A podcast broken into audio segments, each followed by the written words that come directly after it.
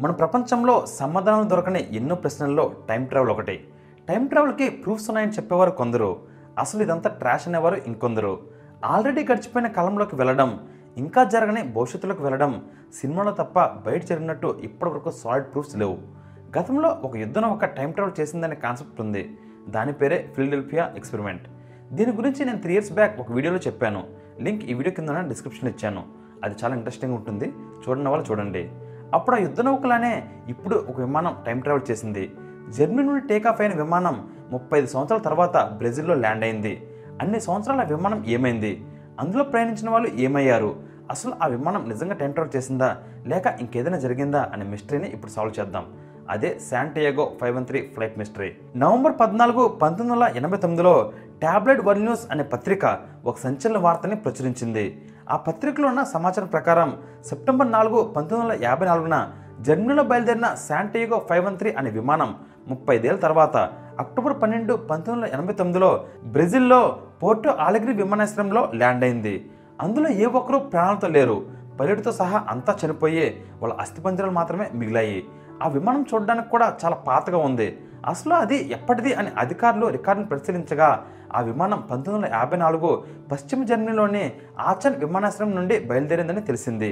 ఆ రోజు ఆ విమానం గాల్లోకి టేకాఫ్ అయిన కొన్ని గంటల్లోనే ఆ ఫ్లైట్ రేడాల్లో కనిపించలేదు. ఫ్లైట్ నావిగేషన్ కోసం చాలా ట్రై చేశారు కానీ ప్రయోజనం లేకుండా పోయింది.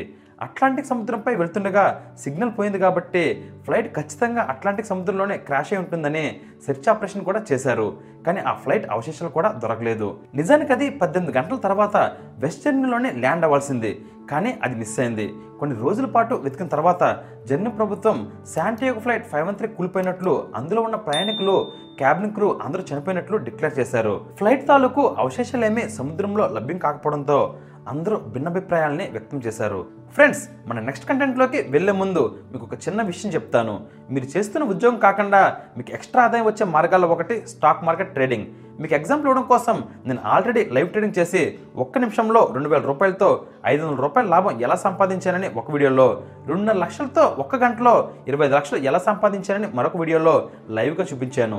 ఈ రెండు వీడియోస్ యొక్క లింక్స్ ఈ వీడియో కింద ఉన్న డిస్క్రిప్షన్లో ఇచ్చాను. మీకు ఇంట్రెస్ట్ ఉంటే వాటిని చూడండి. ఇంకా స్టాక్ మార్కెట్ టిప్స్ కూడా చెప్పాను. ఆ టిప్స్ మీరు ఫాలో అయితే మీరు చేసే ట్రేడింగ్లో లాస్ వచ్చే ఛాన్సెస్ తగ్గి ప్రాఫిట్స్ వచ్చే ఛాన్సెస్ పెరుగుతాయి. మీరు స్టాక్ మార్కెట్లో ట్రేడింగ్ చేయాలి అనుకుంటే మీకు ఖచ్చితంగా ఒక డిమెట్ అకౌంట్ కావాలి. సో డిమెట్ అకౌంట్స్ని ఫ్రీగా ఇచ్చే కంపెనీస్ ప్రస్తుతం రెండు ఉన్నాయి. ఒకటి ఏంజల్ బ్రోకింగ్ ఇంకొకటి అప్ స్టాక్స్ వీరిద్దరూ మనకు ఫ్రీగా డిమెట్ అకౌంట్స్ని ఇస్తున్నారు. పైగా ఈ రెండు కంపెనీస్ మార్కెట్లో ఎన్నో ఏళ్ళగా జనాల ట్రస్ట్ని గెయిన్ చేసుకున్నాయి. సో ఈ రెండు కంపెనీస్కి సంబంధించిన యాప్ లింక్స్ ఈ వీడియో కింద ఉన్న డిస్క్రిప్షన్ ఇచ్చాను. ఈ వీడియో పూర్తవగానే మీకు నచ్చిన కంపెనీలో మీరు డిమెట్ అకౌంట్స్ ఓపెన్ చేసుకొని లాంగ్ టర్మ్స్కి చిన్న చిన్న అమౌంట్స్ ఇన్వెస్ట్ చేస్తూ ఎక్కువ ప్రాఫిట్స్ని పొందండి. సరేనా? మరికొందరు వారం హోల్లో చిక్కుకొని ఉంటుందని ఇంకొంతమంది బెర్మిడ్ ట్రయాంగిల్లో పడి ఉంటుందని అన్నారు. కొంతకాలానికి దాని గురించి అందరూ మర్చిపోయారు. అయితే ఎప్పుడైతే ఈ విమానం వెళ్ళి పంతొమ్మిది వందల ఎనభై తొమ్మిదిలో ల్యాండ్ అయిందో అప్పుడు అదొక పెద్ద సెన్సేషనల్ న్యూస్ అయింది. సైన్స్ ఫిక్షన్ సినిమాలో ఆ విమానం ఒక కాలం నుంచి మరో కాలానికి వెళ్ళి ఉంటుందని పలువురు పరిశోధకులు అభిప్రాయపడ్డారు. దానిపై పారానార్మల్ పరిశోధకుడు డాక్టర్ సెల్సో ఎటిల్లో స్పందిస్తూ ఆ విమానం తప్పకుండా టైం ర్యాప్లోకి ప్రవేశించి పంతొమ్మిది వందల ఎనభై తొమ్మిదిలోకి ప్రయాణించి ఉంటుందని తెలిపారు. ఆ ఘటనపై జర్మనీ ప్రభుత్వం తమ ఏజెంట్ల ద్వారా విచారణ జరిపించి ఆ వివరాలని రహస్యంగా ఉంచారు. బ్రెజిల్ విమానాశ్రయ వర్గాలు కూడా ఈ విషయాన్ని ధృవీకరించారు. ఆ విమానానికి శక్తివంతమైన టర్బోప్రాప్ ఇంజన్లు ఉన్నాయని తెలిపారు. ల్యాండింగ్కి ముందు ఆ విమానం విమానాశ్రయం చుట్టూ చిక్కర్లు కుట్టిందని ఆ విమానం గురించి మాకు ఎలాంటి సమాచారం లేకపోవడంతో గందరగోళం ఏర్పడిందని ఆ తర్వాత విమానం దానంతట అదే ల్యాండ్ అయిందని చెప్పారు. ఈ ఘటనలో మరి విచిత్రమైన విషయం ఏంటంటే ఆ విమానంలో ఉన్న ఎనభై ఎనిమిది మంది ప్రయాణికులే కాదు ముగ్గురు విమాన సిబ్బంది దాన్ని నడిపే పైలట్ కూడా అస్థిపంజరాల్లా మారిపోయారు. ఈ అస్థిపంజరాల విషయంపై ఎన్నో అనుమానాలు పుట్టుకొచ్చాయి. అసలు పైలటే చనిపోతే ఆ విమానం ఎలా ల్యాండ్ అయింది? దానికి ల్యాండింగ్ అనుమతి ఎలా ఇచ్చారు? ఇలా ఒకటి కాదు అనేక సందేహాలు. ఆ విమానం pilot captain Miguel Victor queue కాక్పిట్లో విమానం నడుపుతున్న పొజిషన్లోనే కూర్చొని ఉన్నారు. పైలట్ చనిపోయి ఉన్నా ఆ విమానం క్రాష్లను కాకపోవడం ఆశ్చర్యం కలిగించింది. ఇది ఆ న్యూస్ పేపర్లో రాసి ఉన్న ఆర్టికల్. ఇన్ని ట్విస్ట్లతో ఇన్ని థీరీస్తో ఐరన్ ఫిషర్ అనే విలేకరు రాసిన ఆ వార్త అప్పట్లో సంచలనంగా మారింది. ఆ టైంలో చాలా మంది విమానాశ్రయ అధికారుల తీరుపై నిరసన వ్యక్తం చేశారు. ఆ విషయాన్ని గోప్యంగా ఉంచడం నేరం. ఆ విమానంలోని ప్రయాణికుల వివరాలు తెలుసుకొని ఆ సమాచారం వారి బంధువులకు పంపించండి అంటూ పలువురు ప్రభుత్వానికి విజ్ఞప్తి చేశారు. అయితే ప్రజలు భయాందోళనకి గురవుతారనే ఉద్దేశంతోనే ప్రభుత్వం ఈ వార్తను కొట్టిపడేసిందని మరికొందరు చెప్పుకొచ్చారు. ఇప్పుడు అసలు ఈ న్యూస్లో ఎంతవరకు నిజం ఉందో మనం తెలుసుకుందాం.